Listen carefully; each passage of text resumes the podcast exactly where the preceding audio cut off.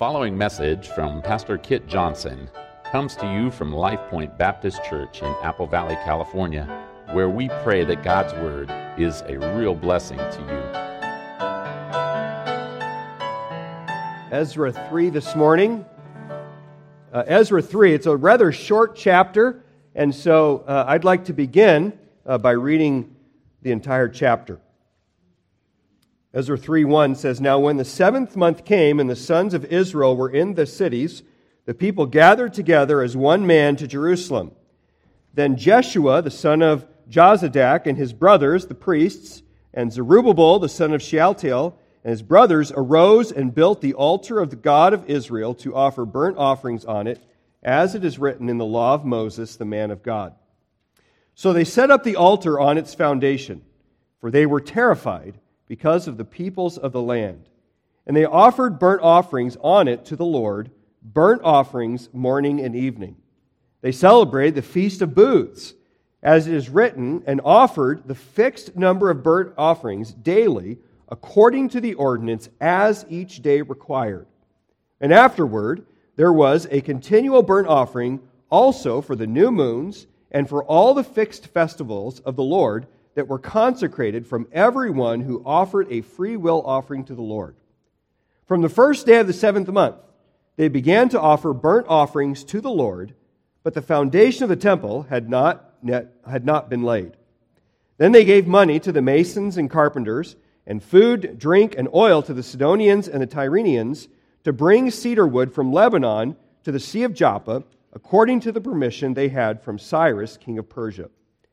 Now, in the second year of their coming to the house of God at Jerusalem, in the second month, Zerubbabel, the son of Shealtiel, and Jeshua, the son of Jozadak, and the rest of their brothers, the priests, and the Levites, and all who came from the captivity to Jerusalem, began the work and appointed the Levites from 20 years and older to oversee the work of the house of the Lord.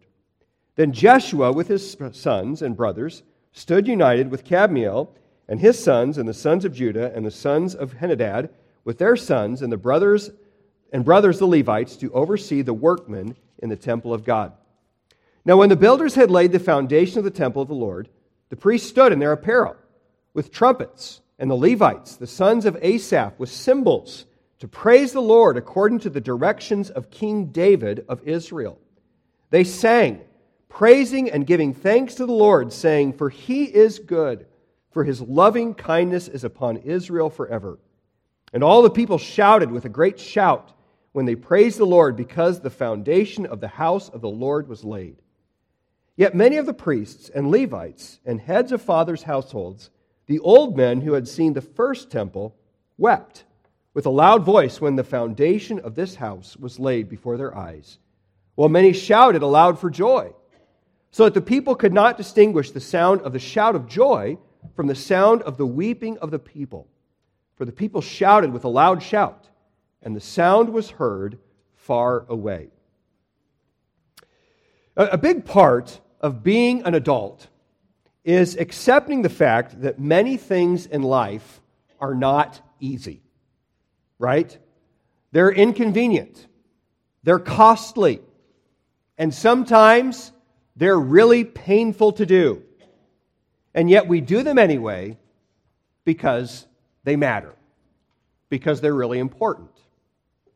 So, so for example, maybe you've got a, a deadline coming up at work. It's a big deadline, and right as you're coming up to this, to this deadline, you, you find out that a friend is in, is in terrible need. And so you drop everything and you go and you give a day to, to help out this friend, and then you spend several nights hardly sleeping so that you can meet this deadline. Or maybe, you know, as a parent, when your kid gets sick at night, it doesn't matter how tired you are, how lousy you feel, or, or, or what obligations you have the next day. Your kids matter, so you get out of bed and you take care of them. Or, or maybe it's that a brother in Christ needs to be confronted. And, and, and if you can challenge him about his sin, you know that you are stepping on a hornet's nest. And yet you put on your big boy pants and you say what needs to be said because this person matters. So, so many of the most important duties in life are hard. They're not easy. But we do them anyway because they really matter. And that's exactly what we see here in Ezra chapter 3. So, on the one hand, this is a chapter that is filled with excitement and with historical significance because the Jews are reestablishing the sacrifices and the festivals that God instituted by Moses on Mount Sinai. And they are also rebuilding the temple that Solomon built. So, so there's not much that is more significant as a Jew than what they are doing right here. And yet, on the other hand, they're also facing real world problems, like putting food on the table and a shelter over your head and not being destroyed by hostile neighbors. So, those things matter as well, right? And yet, the Jews understood that worship matters. And therefore, they walked by faith, they gritted their teeth, and they did what God had called them to do. And in the process, they're going to teach us in this chapter that worship matters, even if it requires that we do hard things. Because ultimately, God is my greatest need. There is nothing in life that is more important than that I am pleasing to Him and I am near to Him and His grace. And so Ezra 3 uh, describes two endeavors by these returnees uh, to restore their relationship to God. And so the first endeavor, which takes up verses 1 through 6, is that Israel restored Mosaic worship. So Israel restored Mosaic worship. Now, it's important that we grasp the significance of these events within God's broader plan of redemption. Right? So, so this story uh, this chapter takes place roughly around 536 BC. All right? But, but to really appreciate what's happening here, we, we have to back up some 900 years to Mount Sinai, where God formed the nation of Israel by giving them the law of Moses. I think most of us are familiar with that story. So, so Israel's at Mount Sinai. God comes down and, and he speaks the law of God to Moses. And the most important aspect of the law was that God created a system of worship whereby Israel could draw near to God and they could have a relationship with Him. And that worship system was built around a central place of worship. Of course, initially, originally, it was the tabernacle. It was a traveling tent that they would take wherever they went. But once David was established as Israel's king, and God said that they were to build him a permanent home in the city of Jerusalem. So David exa- did exactly that. He, he brought the ark into the city of Jerusalem. And then his son Solomon built a glorious temple, which, which Israel completed uh, right, exactly actually, in 960 BC. So 960 BC, they complete this temple, and, and that's where Israel worshiped God for roughly 400 years. It was the center of everything. But of course, we, we've talked about the fact the last couple of weeks that, that all of that ended very abruptly in 586 BC when the Babylonians destroyed the temple and they carried most of the Jews away into captivity. Now, folks, that's a big deal for the Jews because, because they're living before the cross. And, and so uh, once they lost their temple, they could no longer offer sacrifices. And really, they couldn't fully observe the feasts that, that God had called them uh, to, to practice. So, in a very real sense, they lost the presence of God because they drew near to God through the temple and through the sacrifices and the festivals that they observed there. But, but of course, we saw last week that in Ezra 1 through 2 that, that God began to move. And, and so 42,360 Israelites came home. And, and, and, we went through chapter 2 really quickly last week. So, so I think it's worthwhile for us just to read the ending of chapter 2. Look at verses 68 through 70. So, so they come back from Babylon. They make this huge journey across the desert. they arrive in the city, it says in verse 68 Some of the heads of fathers' households, when they arrived at the house of the Lord, which is in Jerusalem, offered willingly for the house of God to restore it on its foundation. According to their ability, they gave to the treasury for the work 61,000 gold drachmas and 5,000 silver minas and 100 priestly garments. Now, the priests and the Levites, some of the people, the singers, the gatekeepers, and the temple servants lived in their cities, and all Israel in their city. So, so they make this long journey, and we said last week it probably took them roughly four months to make this long journey from Babylon across the desert back to Jerusalem or back to Judea. And, and when they get there, the whole group of them goes immediately to Jerusalem, and they all go to the Temple Mount. And, and they, they park there for a moment. They they rejoice in what God's done. They collect an offering, it says, for the building of the or rebuilding of the temple. And then the text says that they scatter to their ancestral lands. Now, now that's significant, and it's worth noting that, that, that most of the people at this point probably did not live in Jerusalem. In fact, later in the book of Nehemiah, Nehemiah is going to have to make the people take turns staying in Jerusalem because there's so few residents in the city, there's not enough people to guard it. And, and probably uh, the reason for that is that when the Babylonians came in, they basically wiped out the people that lived in Jerusalem. So they don't have any descendants to send back into the land. Most of the Jews who remained were, were people whose, whose, whose origin is in the cities surrounding Jerusalem. So, so after they have this assembly, they all go back to their ancestral lands. And of course, they're not going home to, you know, furnished homes with a full pantry and, and, a, and a bin full of grain. No, instead, they're returning home to, to lands that had lain desolate for, for years. And so, you know, you can imagine they come home to roofs caved in. There's little trees and brush growing up in their fields and their barns are torn up, and it's a mess. You know, and there's, there's not a grocery store down the street or, or anything like that. And so they go to work, rebuilding their lives and rebuilding their homes and, and preparing their fields for planting. And, and then chapter 3, verse 1 says that in the seventh month they reassembled in Jerusalem.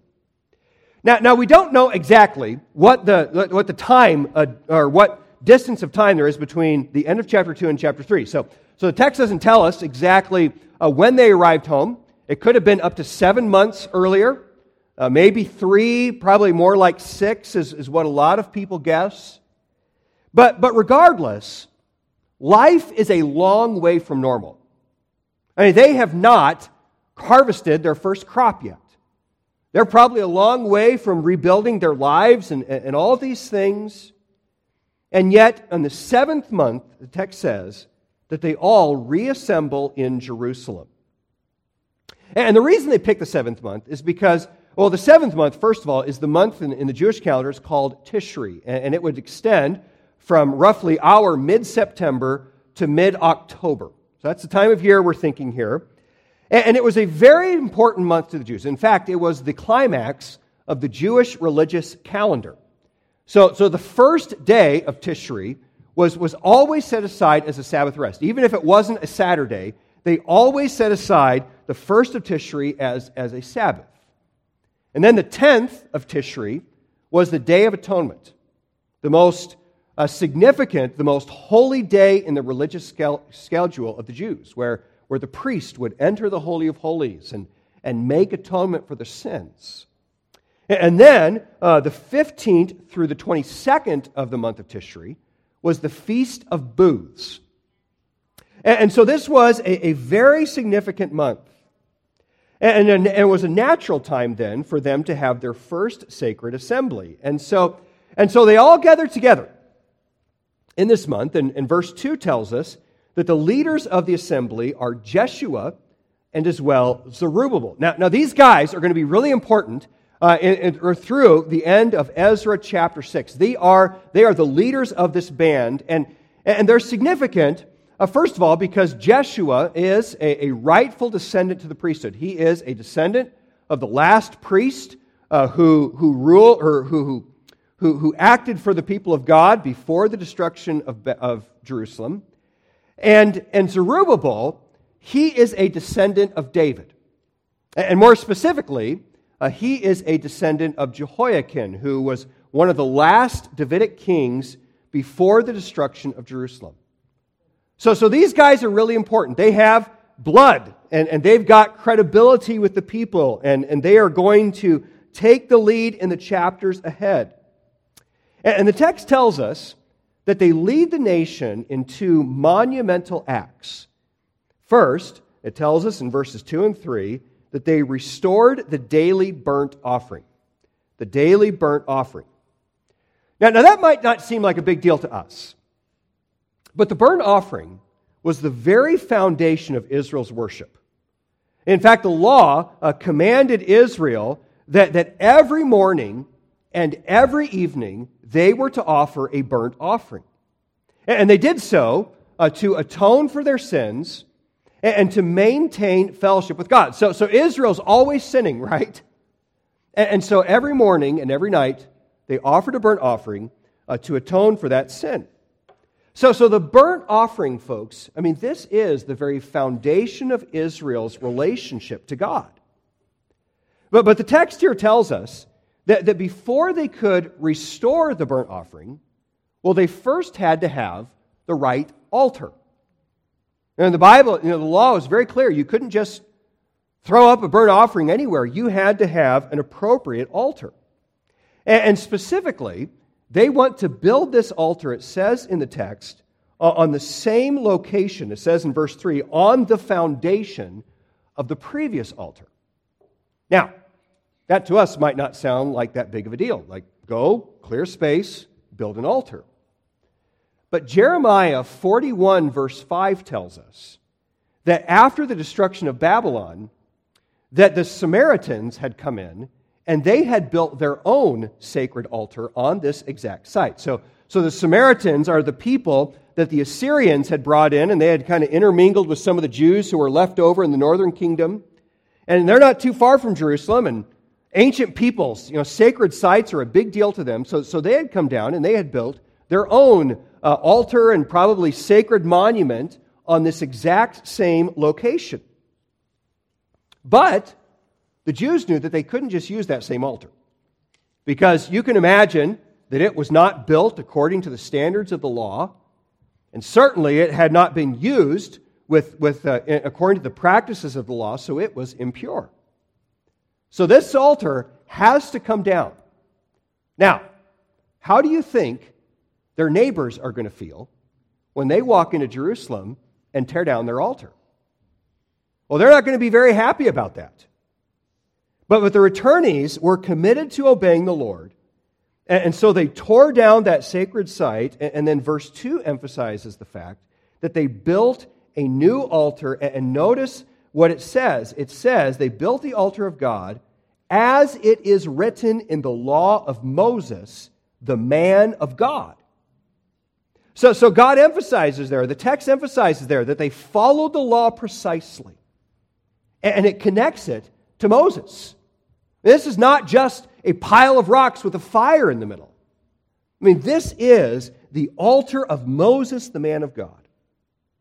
And then, for the very first time in, in roughly 50 years, they offered a true burnt offering to the Lord. Now, again, you know, we, th- you know, to us, uh, well, what's the big deal? I mean, just having a barbecue. But, but folks, because this is a, a, of massive significance to the Israelites. Because the burnt offering was the foundation of their relationship to God. You know, and that's because, like us, they were sinners. And the Bible teaches that sin creates a barrier between man and God. So, so, so man cannot come near to God or come near to his blessing without some kind of cover. And so God had graciously instituted the sacrificial system. You know, I mean, we, we tend to look at the Old Testament law and we think, man, what a pain to do all that stuff and to go through all that mess. But, but folks, it was a gracious gift of God to, to atone for sin, or, or you could say to cover their sin, so that they could have a relationship with God, so that they could fellowship with Him. Now, now I want to be clear here today that they were not saved by offering these sacrifices. So, so the Bible is clear that, that in every age, the only way that anyone will get to heaven is through the blood of Christ on the cross. That is the only sacrifice that allows someone into heaven, and the only way that we receive the benefit of that is through faith in Christ.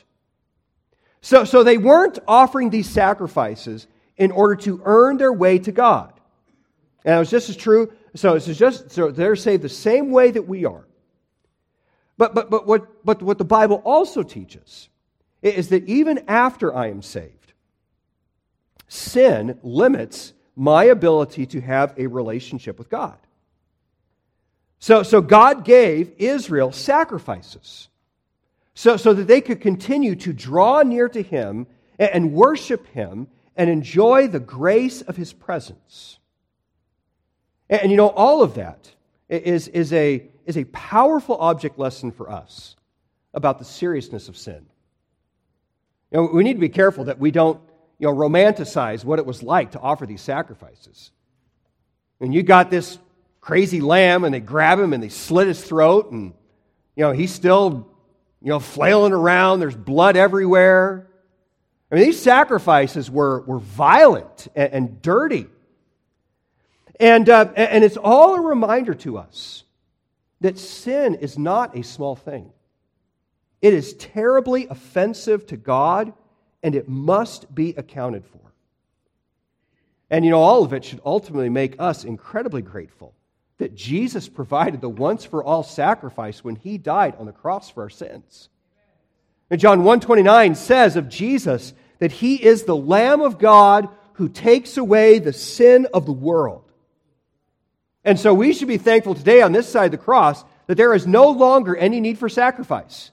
We are not offering a burnt offering to the Lord in our service today. And I'm glad that we don't have to do that. No, no, all of us. No, all I have to do to be saved is put my trust in what Jesus did on the cross as fully sufficient to save my soul. And once I trust in Christ, once I am in Him and His righteousness is imputed to me, I can simply rest in the finished work of Christ and know that my soul is safe in Him. And so, if there's anyone here today that you have never received Christ as your Savior, you understand that just like those Israelites, your sin creates a barrier between you and God. And there is a need for something to cover it. And you will never cover it on your own. Our, our only hope of salvation is in Christ. And if you are in Him, your sin is covered in the blood of Christ and you can be right with Him. And so, if you have never received Him as Savior, I hope that today you will, you will talk with us, or you'll just pray right there in your seat and say, Lord, I repent of my sin. Forgive me for how I have broken your will. I trust in you. And you can leave knowing that your soul is safe in Jesus. So do that today. And returning to the text, so, so restoring this, this burnt offering, and this is a big deal for the Jews. A big deal. And yet, I don't want us to miss the fact that, that it was not easy. All right? I mean, notice the note at the beginning of verse 3. It says, So they set up the altar on its foundations. It says, For they were terrified because of the peoples of the land. So, so that's the first hint at an important theme as we work our way through Ezra and then into Nehemiah that, that the other peoples in the region were fiercely resistant to every step that the Jews took to rebuild their worship and their national identity. I mean, they saw every act that they took to, to rebuild their, their worship system, to rebuild their city, they saw all of that as a threat to them, and you could say even as an act of war. And that would be terrifying if you're the Jews, right? because there's not that many of you. You don't even have a single harvest in your, in your bins yet. And you don't have defenses. You don't have swords and shields and spears. So ticking off your neighbors is, is not an ideal way to secure your safety. And yet, so, so it would be tempting to think, well, you know, we probably should just hold off a while on worship.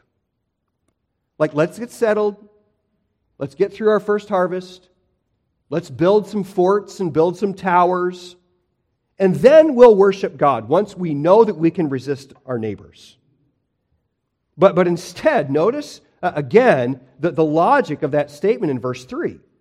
It says they set up the altar on its foundation for or because they were terrified. So, in other words, you know, it's not like their terror said, well, let's back off.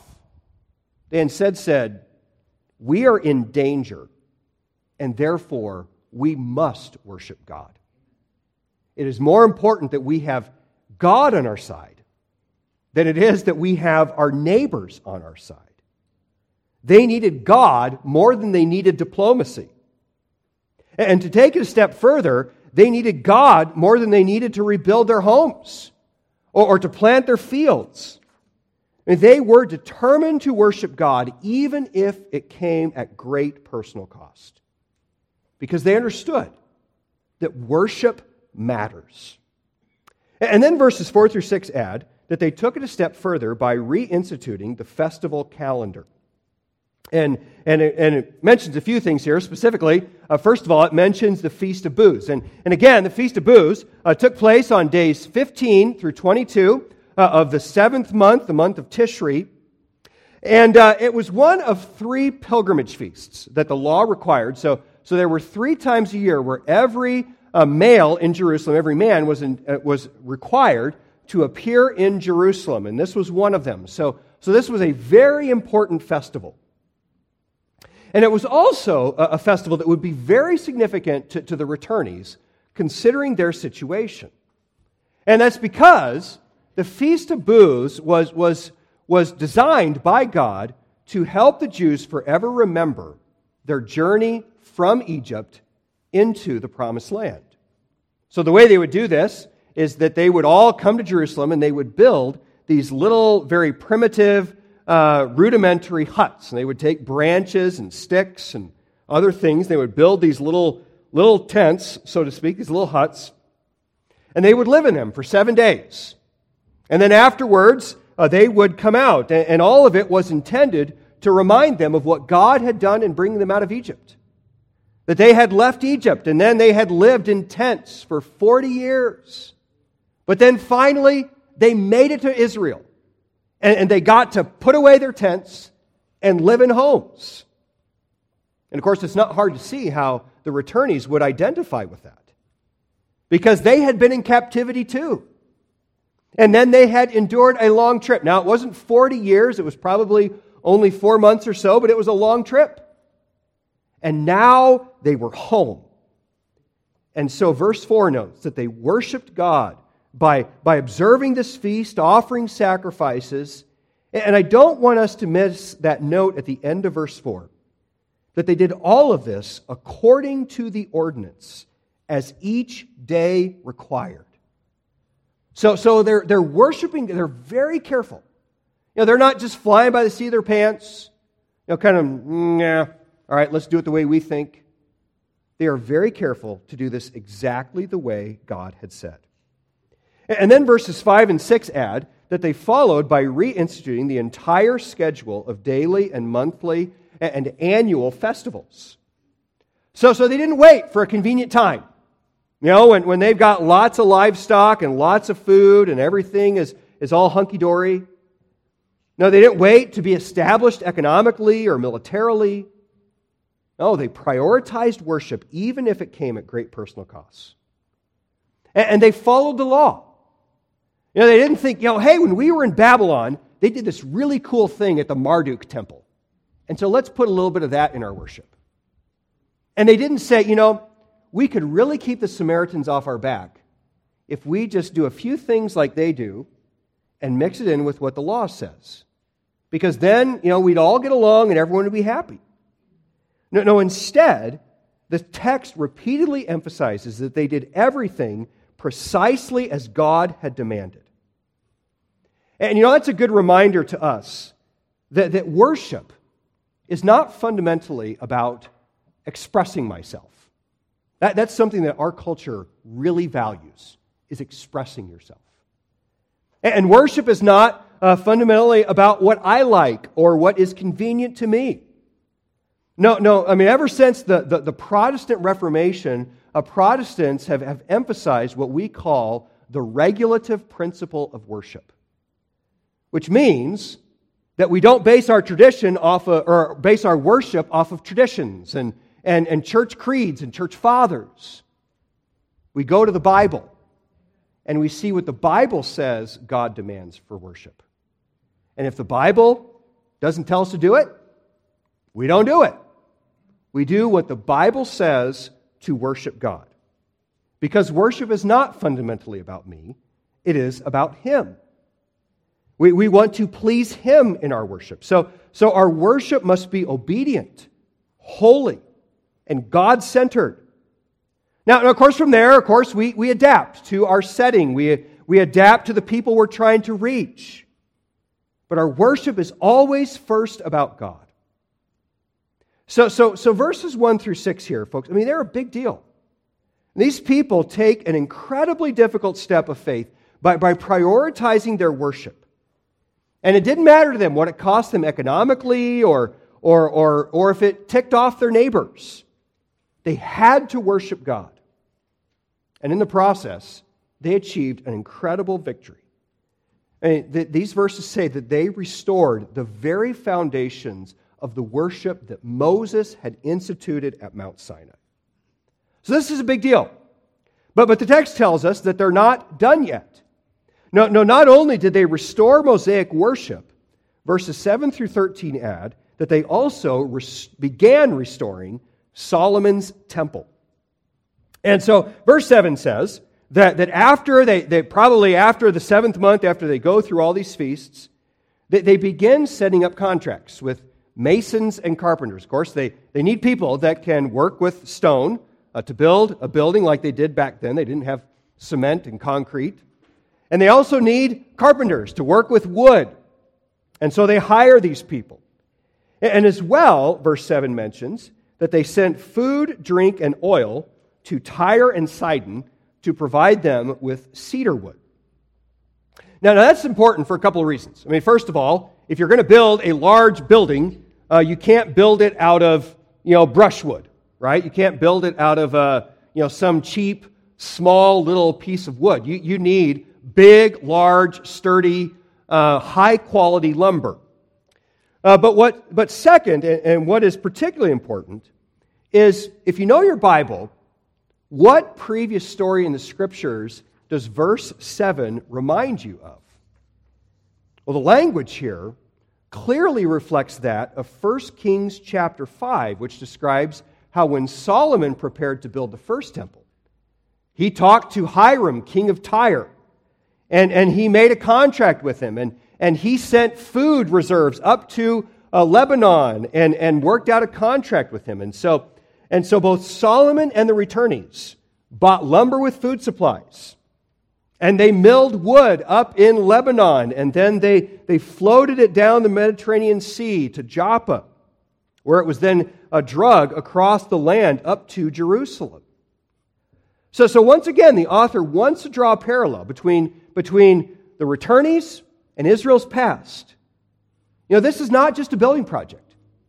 This is not just about doing a job. They are rebuilding Solomon's temple, the most important building in Israel's religion.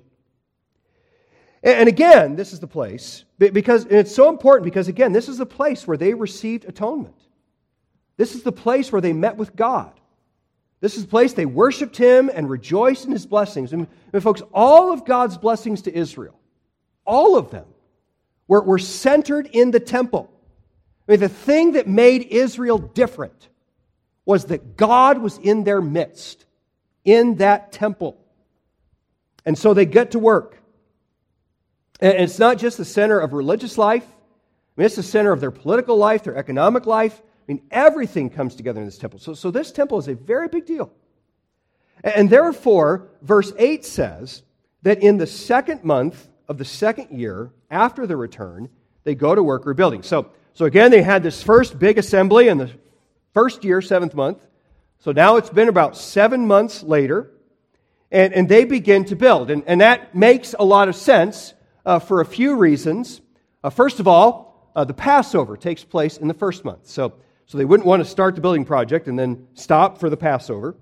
As well, uh, it's significant because they would have just finished their first harvest. So, harvest would take place uh, right there at, at, around the first uh, month of the year. So, they finished their harvest. And, um, and, and so they're now heading into the dry season. So, you can't do much farming when there's no rain. So, it's a good time to focus on building. And then, as well, I think it's worth mentioning that the second, the second month is also when Solomon began building his temple. So the crops are in, all right? That's probably a big deal. I mean, I'm sure they're really grateful to, to have a, a harvest. And, um, and Zerubbabel and Jeshua, they organize their labor force under the direction of the Levites, and they get to work. And verse 9 emphasizes the fact that they all stood united and began working. And verse 10 says that they worked until they had repaired the foundation of the temple. Now, that might not seem like a big deal to us. Like, man, all they did was build a floor. Whoop de doo. But, of course, there's probably lots of rubble there, right? Because the first temple was huge. And there's probably a lot of just stuff around that needs to be taken out. And, of course, then they've got to look at the old foundation and see, well, this stone is in good shape. We can keep that one. Or we got to pull this one out and start over. And, and so they've got the masons, and they're, they're very carefully working to make sure this foundation is in order to put a very heavy and large structure on top of it. And, and so they work, and, and they work, and they work, and they persevere through the hot summer until the foundation of the temple is complete. And then uh, verses 10 and 11 say that once they had finished the foundation, they once again held a sacred assembly to worship God and give thanks for his blessing. And let's just read uh, verses 10 and 11 again. It says, Now when the builders had laid the foundation of the temple of the Lord, the priests stood in their apparel with trumpets, and the Levites, the sons of Asaph, with cymbals to praise the Lord according to the directions of King David. They sang, praising and giving thanks to the Lord, saying, For he is good, for his loving kindness is upon Israel forever. And all the people shouted with a great shout when they praised the Lord because the foundation of the house of the Lord was laid. So, so just imagine, you know, thousands of people, they're, they're all standing there on, on the, the foundation of the temple and the courtyard that's all there. They're singing to the Lord, they're praising Him. And, and, and once again, we need to emphasize that, that it mimics the, the celebrations of Israel's past. So, so, specifically, uh, the celebration that Solomon held when, when he dedicated the first temple. Now, this is on a lot smaller scale, right? I mean, A, the temple's not even finished. All they've done is, is lay the foundation. And, of course, as well, uh, there, there's only a fraction of the people there that, that were surely present when Solomon dedicated his temple. They, they didn't have nearly as many animals. I mean, Solomon offered thousands of sacrifices and and had a huge show with, with lots of music and all sorts of pomp and circumstance. So, so all of this is on a much smaller, simpler scale. But it's still, the priests put on their priestly garments. The text says they pulled out the trumpets and the cymbals. So they've got musical instruments here. The sons of Asaph, they were the, the choir people that, that David, David had organized the sons of Asaph to be the singers in, in Israel in the, in the temple worship. So, so the, the sons of Asaph get together to sing. And, and the text emphasizes they did all of this uh, according to the direction of King David of Israel. So, so again, they're connecting their present with their past. They wanted to honor God and they wanted to connect what they were doing to God's great works before. And then verse 11 says, it says, they sang, praising and giving thanks to the Lord, saying, For he is good, for his loving kindness is upon Israel forever. And again, those lines uh, actually are exactly the same lines uh, that we see sung when, when Solomon dedicated his temple. So, so these people realize that, that God is doing something great. You know, they look around and, and they were not, it was not impressive, right? I mean, most of Jerusalem is still just a pile of trash. There's not very many people. From a human perspective, it's like, what's the big deal? But they saw that God was doing something great. And they realized their connection to their past, and so they glorified God for all that He had done, and they worshiped Him. In fact, verse 13 says that they were so loud that, that you could be heard far away. So the sound of, of this celebration echoed throughout the region. So it was a great day. Now, now next week, we're going to see in chapter 4 that that noise is going to create some problems for them because the neighbors are going to hear it and they're not going to like it. And, and so problems are ahead. But they don't care. They are thankful and they are worshiping God. So, so it was a great day. And yet the chapter ends with, with a sobering reality check. I mean, look again at what it says in verses 12 and 13. It says, Yet many of the priests and Levites and heads of the fathers' households, the old men who had seen the first temple, wept with a loud voice when the foundation of this house was laid before their eyes, while many shouted along, aloud for joy, so that the people could not distinguish the sound of the shout of joy from the sound of the weeping of the people. For the people shouted with a loud shout, and the sound was heard far away. So again, it had been uh, right around 50 years since the first temple had been destroyed. So there are some people that are there that they actually are, are old enough to remember that the previous temple. And um, as they look at the foundation of this new temple, these people, it was obvious to them that this new temple was not going to be anywhere near the glory and the size and the beauty of the first one. And so the text says that they loudly grieved over everything that was lost and over all that God's judgment had done to the nation. I mean, they are wailing. Now, now that sounds kind of weird to us because men in our culture, we do everything possible to avoid wailing loudly. Like, like all your man cards disappear the moment you start to just wail, right? So, so we don't do that much. But, but in, their, in Eastern cultures, it's very common for, for men to, to wail loudly, to make lots of noise as they cry. And so they're wailing here. And, and the text tells us it creates a confusing tension. So, on the one hand, some people are shouting with joy. And on the other hand, other people are wailing over all that has been lost. And, and the text says that the people could not distinguish one from the other. And, and, and that note brilliantly captures the complexity of this moment. Because Israel has regained so much, and yet they have, there's so much that they haven't regained. There is incredible joy at what God has done, but there's also great sorrow. I mean, they are excited about the future, and yet they are surrounded by hostile enemies. And they are poor, they are weak, and they are very small. And to go back to my introduction, God has called these people to do something very hard, very costly, and very risky. And the challenges are only going to increase in chapters 4 through 6. It is going to get harder before it gets easier. As their neighbors begin to push back, and as they even get the king of Persia to push back. But, but folks, worship matters. And so they persevered. They, they made sacrifices, they took risks because God was worth it. And God was pleased. God was faithful to them. He's not going to remove all the difficulty, but He will bless and keep His word.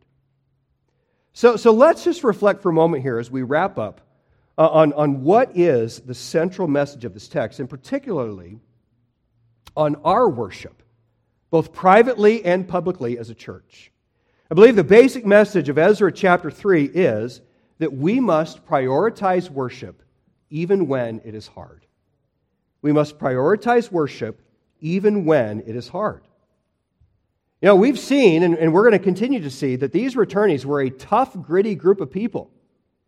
And they made huge sacrifices and, and, and took big risks to worship God and to build his temple.